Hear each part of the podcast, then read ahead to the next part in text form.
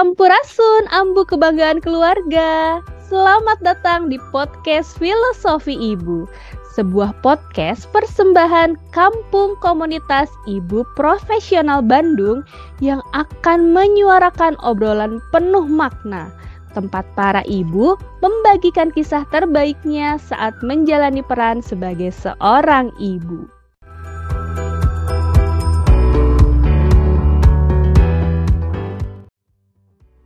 Perkenalkan, saya Ajeng Sekar Pawening, member Rumah Belajar Public Speaking yang hari ini akan ngobrol seru dengan ambu-ambu dari Rumah Bermain DIY Toys.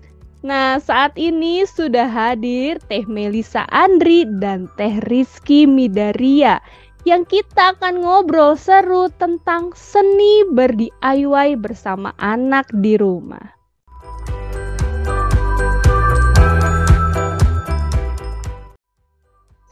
Nah, udah gak sabar kan? Tapi tunggu dulu ya. Aku akan memperkenalkan dulu kedua ambu-ambu yang akan menjadi narasumber kita hari ini.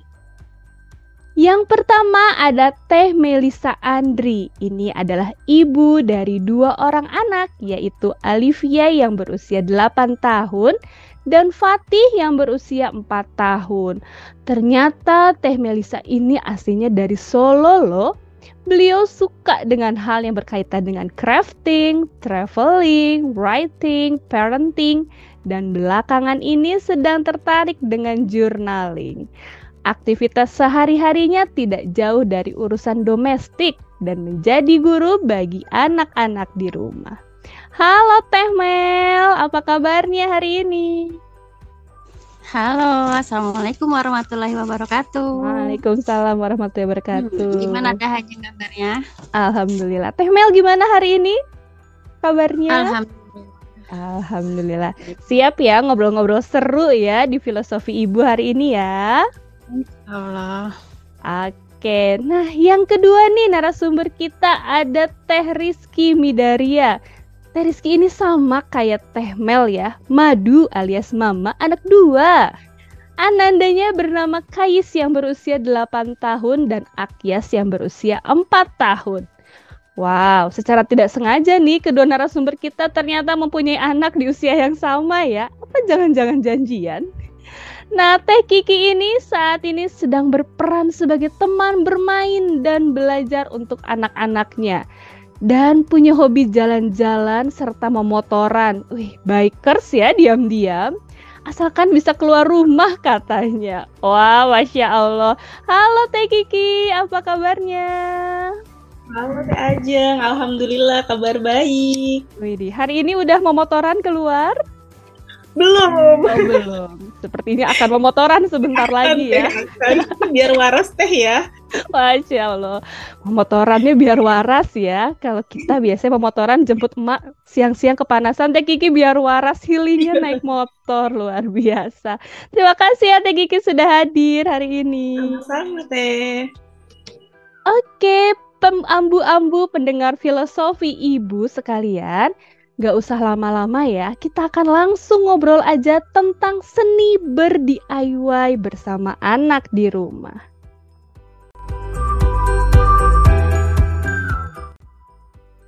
Nah, sebelum lebih dalam nih, aku mau tanya dulu deh sama Teh Mel. Teh Mel, sebenarnya definisi ber-DIY bersama anak di rumah itu apa sih Teh Mel? Oke, makasih Teh Ajeng pertanyaannya ya langsung to the point gitu ya. To the point aja nggak apa-apa. Oke, okay, saya mencoba menjawab ya DIY itu kan hmm, sebenarnya singkatan dalam bahasa Inggris yang kita tahu kepanjangannya itu do it yourself ya.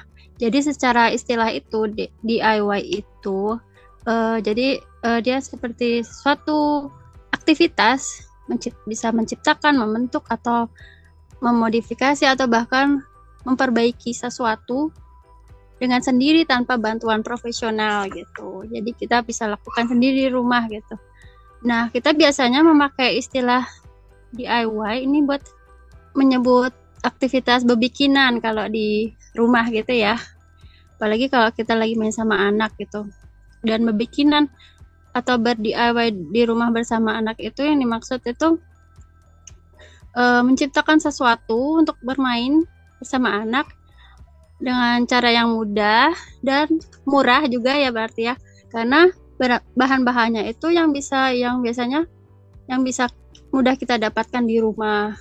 Misalnya kayak kardus bekas, kaleng bekas, botol-botol bekas gitu gitu aja. Kurang lebih seperti itu sih aja kalau mm, menurut pendapat saya. Wah, jadi secara singkatnya adalah bebikinan untuk anak belajar dan bermain di murah tapi yang murce gitu ya biar ramah di dompet emaknya gitu. Nah ya salah kan emak-emak biasanya kan gitu ya. Iya betul ya. Penting banget ya dalam melakukan segala hal. Dompet diutamakan gitu ya ekonomis. Ya. Ekonomis. Ekonomis betul.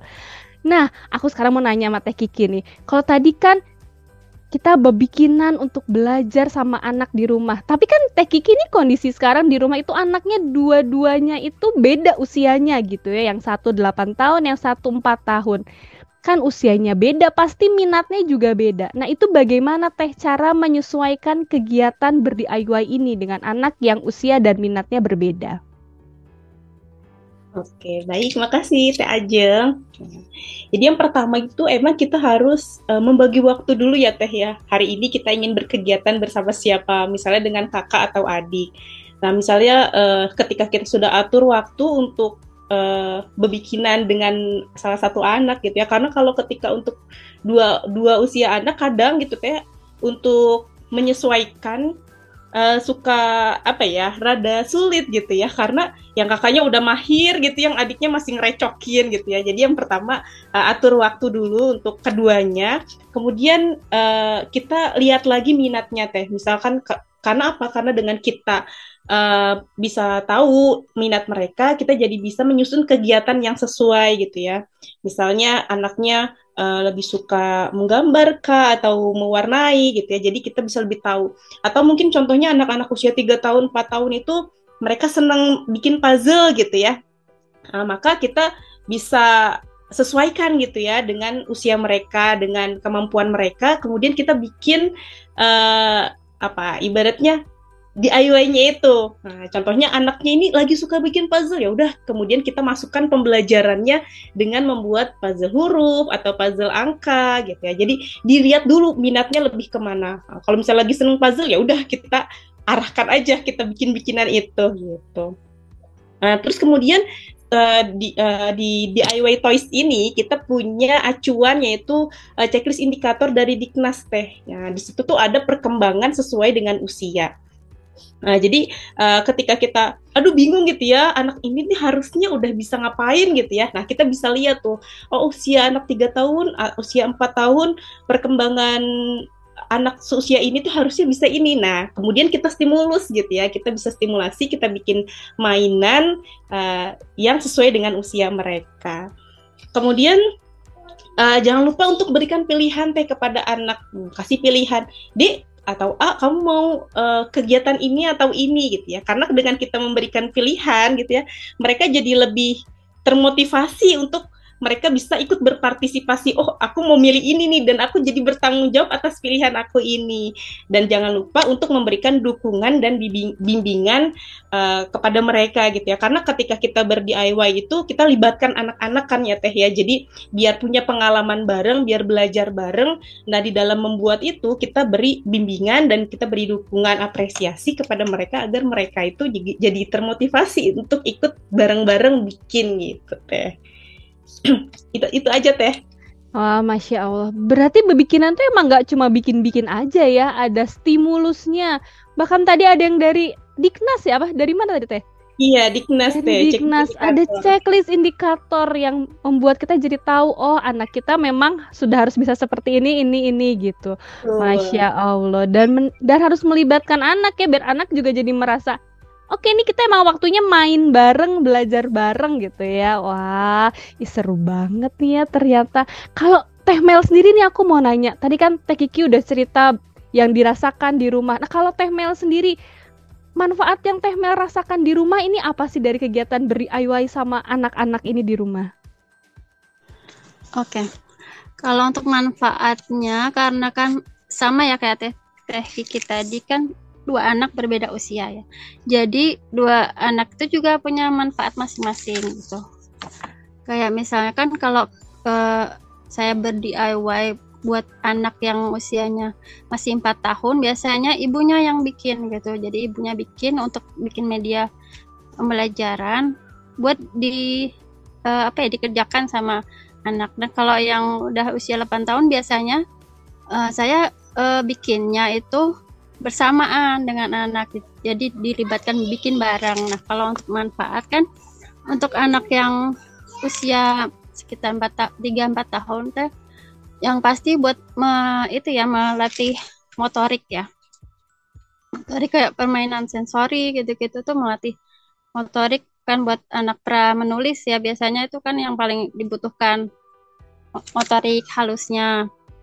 Terus kalau untuk anak yang usia 8 tahunan gitu, biasanya emang kalau yang saya rasakan manfaatnya dia bisa mengasah kreativitas dia gitu. Jadi kayak eh kita bikin hari ini kita mau bikin apa? Biasanya saya akan ngasih karena udah usia uh, tujuh ke atas ya saya belajar uh, adab tentang tentang adab itu kan sama anak Nah, nanti biasanya akan dibikin sesuatu gitu yang berhubungan dengan adab misalnya kita lagi belajar adab makan. Lagi belajar adab makan. Jadi, ayo kita bikin sesuatu bisa ada makan tidak boleh me meniup makanan gitu ya. Kita bikin sesuatu misalnya kipas gitu, kipas entah dari uh, kertas atau dari kardus. Ntar uh, anak yang bikin kita sambil menjelaskan adabnya jadi supaya masuk konsep yang kita ingin ajarkan gitu adab uh, tidak boleh meniup makanan gitu. Sama kayak yang untuk anak usia tiga tahun tadi juga uh, paling belajar konsep kayak warna bentuk itu juga kan. Itu jadi termasuk manfaat salah satu manfaatnya yaitu kita bisa hmm, dari uh, apa namanya sesuatu yang kita bikin itu bisa membantu anak belajar sama berkembang karena dapat mendorong rasa ingin tahu anak kreativitas imajinasi terus bisa lebih mudah gitu menyerap informasi menyerap konsep yang kita ingin ajarkan seperti itu. Kalau untuk anak yang lebih dewasa lebih besar itu kurang lebih yang tadi bisa mengata, mengasah kreativitas lalu self confidence juga karena dia bisa bikin sesuatu kan terus dia juga jadi hmm, apa lebih belajar menghargai value suatu benda gitu lebih menghargai. Dia bisa bikin ini berarti dia akan lebih menghargai mainannya gitu istilahnya kayak gitu. Kurang lebih seperti itu sih kalau dari saya yang saya rasakan Wah, Masya Allah. Ini kayak insight baru nih buat saya. Ternyata selama ini saya mungkin berbikinan itu ya belajar-belajar aja. Oh, ternyata bisa sambil mengajarkan adab, tentang value-value keluarga juga bisa dibawa ketika kita ber-DIY bareng ya sama anak. Masya Allah. Tapi nih ya, balik lagi tadi ke nilai ekonomis. Emangnya cuma nilai ekonomis aja nih yang jadi perhitungan? Soalnya kan kalau aku lihat nih ya, sekarang udah banyak loh dijual di luar sana gitu ya. Kayak mainan-mainan juga yang menstimulus-stimulus gitu. Emang apa sih bedanya sama yang di toko? Teh Kiki boleh bantu jawab nggak sih? Nih apa sih bedanya sama yang di toko gitu yang kita beli sama kita DIY sendiri? Iya teh, kalau kita bikin ya teh, kalau kita bikin sendiri jelas kita itu punya keunikan ya teh, unik dan personal tentunya karena tidak semua orang bisa memiliki karena ini kan kita bikin sendiri gitu ya dan itu jadi mencerminkan kreativitas dan ekspresi kita sendiri. Karena kita bisa memilih desainnya gitu ya kan. Uh, sesuai dengan yang kita inginkan. Jadi pasti limited edition itu teh. Tidak akan sama dengan yang ada di toko. Kemudian yang kedua itu uh, karena DIY ini ya, kita itu ingin membuat anak terlibat dalam uh, dan belajar gitu ya. Jadi dengan kita DIY akan ada keterlibatan dan pembelajaran jadi di, uh, dari awal kita mulai tahapan merancangnya gitu ya sampai ke pelaksanaannya itu bisa meningkatkan keterampilan, kreativitas dan yang pasti ketika selesai kita bisa merasakan kepuasan sendiri gitu ketika kita sudah melihat hasil karyanya. Kemudian uh, yang ketiga itu ada apa ya istilahnya kalau di DIY Toys itu ada istilah ATM gitu ya, amati, tiru dan modifikasi gitu ya. Ketika kita bisa uh, kita ketika kita punya ide kita atau kita melihat ide orang lain kita amati kita tiru kemudian kita modifikasi sendiri sesuai dengan uh, keinginan kita gitu ya. Oh anak saya nih kayaknya lebih cenderung kayak gini tapi itu bagus deh idenya kemudian dimasukin nah itu termasuk jadi uh, ya kalau di toko kan mainan itu ah fungsinya cuma itu gitu ya tidak bisa dimodifikasi gitu. Nah kalau di DIY sendiri keuntungannya kita bisa memodifikasi Kemudian tadi benar kata Teh Ajeng, jadi lebih ekonomis ya, karena bahan-bahannya itu tadi bisa lebih terjangkau atau bahkan dari uh, bahan daur ulang ya Teh ya. Contohnya kayak mungkin tadi Teh Mel juga bilang dari uh, kardus bekas atau botol bekas. Jadi kita bisa uh, meminimalisir limbah bahkan gitu ya, uh, yang harusnya tadinya cuma terbuang sia-sia, kemudian kita manfaatkan untuk menjadi sebuah karya yang bisa uh, dimainkan dan bernilai plus gitu ya untuk pembelajaran bersama anak-anak. Tapi nih teh ya, uh, kita tidak bisa ya membandingi sepihak antara oh nil, uh, yang di toko mau begini yang di IW mah gini gitu ya. Karena setiap uh, mau baik yang di toko maupun yang di IW itu memiliki keunikan masing-masing uh, gitu ya, nilai masing-masing. Jadi tidak bisa kita kemudian oh ya bagusan bikin sendiri gitu ya, tidak gitu ya, karena semua punya nilai masing-masing sesuai kebutuhannya. Gitu teh. Oke, berarti tetap ya kalau yang dibikin sama bundanya sendiri, ambunya sendiri tuh unik ya, hanya the one and only in the world gitu ya. Gak ada lagi yang tetangga aja nggak punya gitu ya. Betul teh. Masya Allah. Dan iya tadi kata Teh Mel juga bener ya meningkatkan self confidence karena ini bikinan saya loh dari awal ngebantu Ambu nih ngebantu bunda saya membuat dari nol tuh ada rasa bangga sendiri ya betul. Teh Kiki juga tadi bilang ini jadi kreativitasnya jadi semakin meningkat. Siapa tahu nanti adiknya yang dibikinin gitu ya sama kakaknya ke depannya. Wow keren. Tapi Teh Mel nih aku penasaran nih. Tadi kan udah cerita nih bikin dari kardus bikin dari botol. Boleh dong Teh Mel di spill nih kalau Teh Mel nih, contoh kegiatannya ngapain aja sih waktu ber DIY sama anak? Yang dari kardus, dari botol itu contohnya seperti apa sih Teh Mel? Oke, okay. jadi sebenarnya uh, semua barang yang ada di rumah tuh pada dasarnya bisa dimanfaatin semua ya. Selama kita uh, apa kreatifnya ya apa imajinasinya luas gitu ya tapi yang jadi favorit itu sebenarnya kardus bekas. Kardus bekas itu kan banyak ya kalau kita dapat dari paket, dari beli barang sesuatu elektronik gitulah pasti kan ada. Nah daripada dibuang biasanya pasti kita manfaatin buat bikin sesuatu.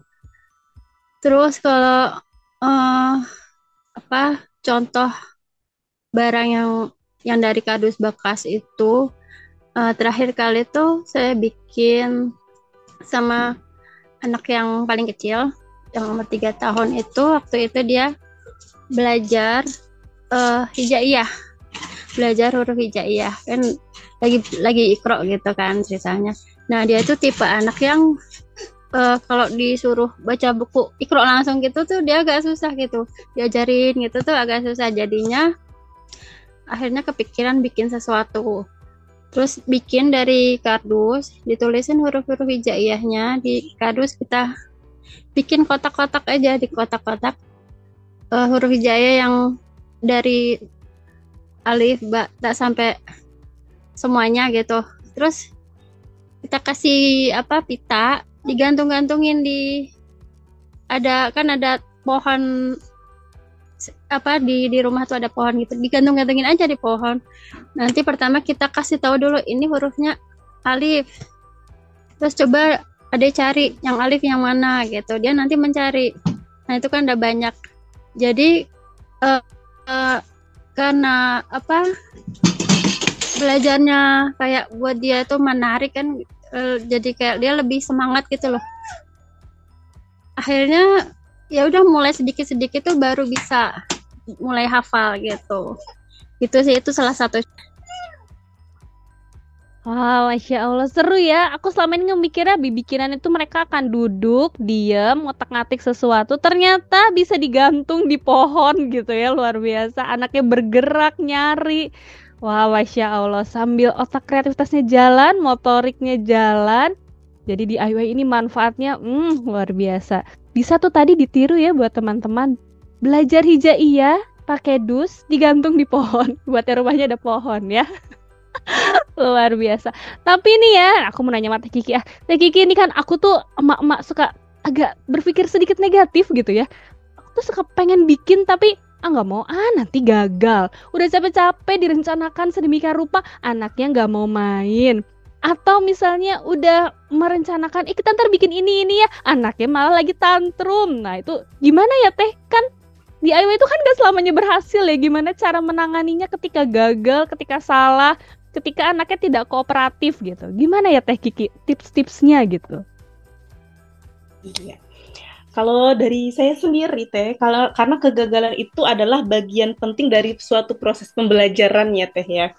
Uh, jadi ketika kita mengalami kegagalan, apalagi ketika kita bikin sesuatu bersama anak kemudian gagal, kan anak udah tahu prosesnya dari awal, terus kemudian tiba-tiba gagal gitu ya yang pertama sih kita sebagai orang tua harus tenang dulu ya, harus tenang dan positif.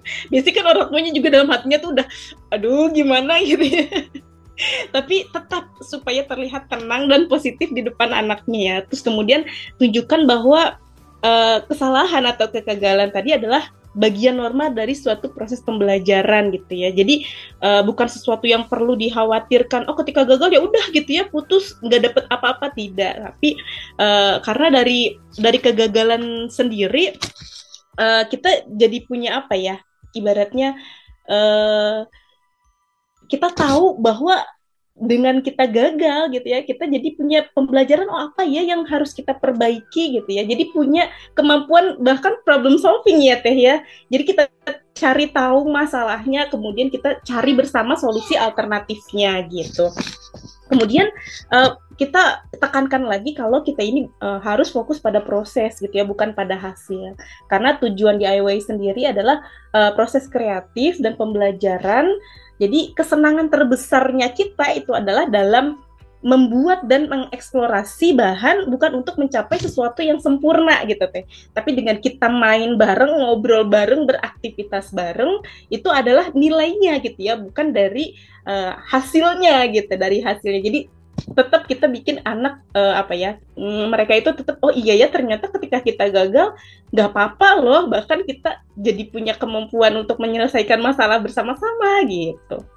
Terus kemudian uh, kita bisa berbagi cerita inspiratif teh karena zaman dulu juga kan ya para penemu, para seniman sebelum mereka mencapai kesuksesan mereka juga mengalami banyak kegagalan gitu. Terus tetap terakhir kita supaya memberikan mereka apresiasi dan pujian ya teh. Meskipun gagal, nah, kita tetap harus memberikan apresiasi. Kalau karena kalian sudah berusaha, kita sudah berusaha, kita tetap apresiasi, kita tetap berikan pujian biar mereka tetap semangat untuk berbikinan dan menikmati hasil berbikinannya gitu. Itu wow, Masya Allah bener ya apresiasi itu penting gitu ya. Jadi memang kita juga jadi anak juga tahu kok bundanya juga tidak sempurna gitu ya. Terus kita juga tahu anak itu juga tidak dituntut harus sempurna perfect gitu untuk hasil yang sedang mereka sedang jalani gitu. Jadi misalnya mau belajar finger painting berubah jadi body painting gitu ya kalau anak-anak misalnya yang asalnya mau pakai tangan aja berubah jadi sebadan badan ah, gitu ya. Harus tetap tersenyum dan menahan emosi ya. Tidak boleh biar mereka juga jadi nggak kapok ya teh ya nah, jadi nggak kapok jadi nggak oh ternyata nggak apa-apa kok kalau misalnya belajarnya agak melebar dikit gitu ya? Masya Allah. Iya obrolannya seru banget ini Teh Mel Teh Kiki. Tapi kalau ngobrolin terus nanti nggak selesai-selesai nih aku mau minta ini aja deh. Kita udah ngobrol banyak dari tadi seru banget. Aku dapat banyak insight tapi aku tetap merasa butuh motivasi nih untuk sekalian buat ambu-ambu yang sedang mendengarkan filosofi ibu ini. Gimana sih biar tetap semangat mau ber-DIY, mau mulai mau mulai lagi atau baru mau mulai bersama anak-anaknya di rumah. Boleh dari Teh Mel dulu Teh Mel. Ada kata-kata motivasi atau penyemangatnya Teh Mel? Oke, paling singkat aja ya. Jangan takut untuk memulai, jangan takut untuk uh, dibilang ini jelek apa gimana karena se segimanapun apa barang yang kita bikinin benda mainan apa pun yang kita bikin untuk anak biasanya anak tuh langsung wow gitu mau menurut kita ya biasa aja pasti itu nggak nggak mungkin gagal pasti akan bikin anak tuh terpukau mau segimanapun menurut kita gitu ya udah gitu aja sih Wow, jangan takut ya. Kita ini superstar loh di mata anak-anak kita gitu ya. Kalau Teh Kiki apa nih kata-kata motivasi atau penyemangatnya Teh Kiki? Aku mau menyemangati para ambu-ambu. Ayo para ambu, kita buat kenangan indah bersama anak-anak dengan aktivitas bareng, ngobrol bareng, kita DIY bareng bersama anak-anak biar kita meng mengeratkan bonding gitu ya, biar bisa terus bareng. Jadi ketika kita uh, sudah dekat kepada anak-anak, mereka juga punya kenangan indah. Kemudian mungkin nanti bisa diturunkan lagi kepada anak-anaknya kelak. Hmm. Itu teh. Wah, Masya Allah. Betul ya. Ini nama kita menciptakan momen karena waktu itu sesuatu hal yang tidak bisa berulang. Ah, Masya Allah. Seru banget ya obrolan kita hari ini nih. Sampai nggak sadar. Udah hampir 20 menit nih kita ngobrol bareng. Terima kasih banyak ya Teh Mel, Teh Kiki atas waktunya. Semoga sehat selalu dengan kedua bidadari, bidadara di rumahnya. Selalu sehat selalu, lancar terus dan semangat terus dengan aktivitas di rumah bermain di IY Toys-nya.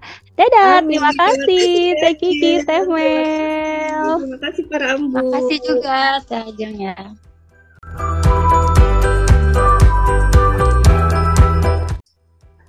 Baik, para ambu kebanggaan keluarga semua, terima kasih sudah mendengarkan Filosofi Ibu episode Seni Berdi-IY bersama anak di rumah ya. Dan jangan lupa untuk terus stay dan mendengarkan podcast ini karena Filosofi Ibu akan hadir dengan episode-episode terbarunya. Saya Ajeng Sekar Pawening, pamit undur diri. Sampai jumpa dan sehat selalu. Dadah!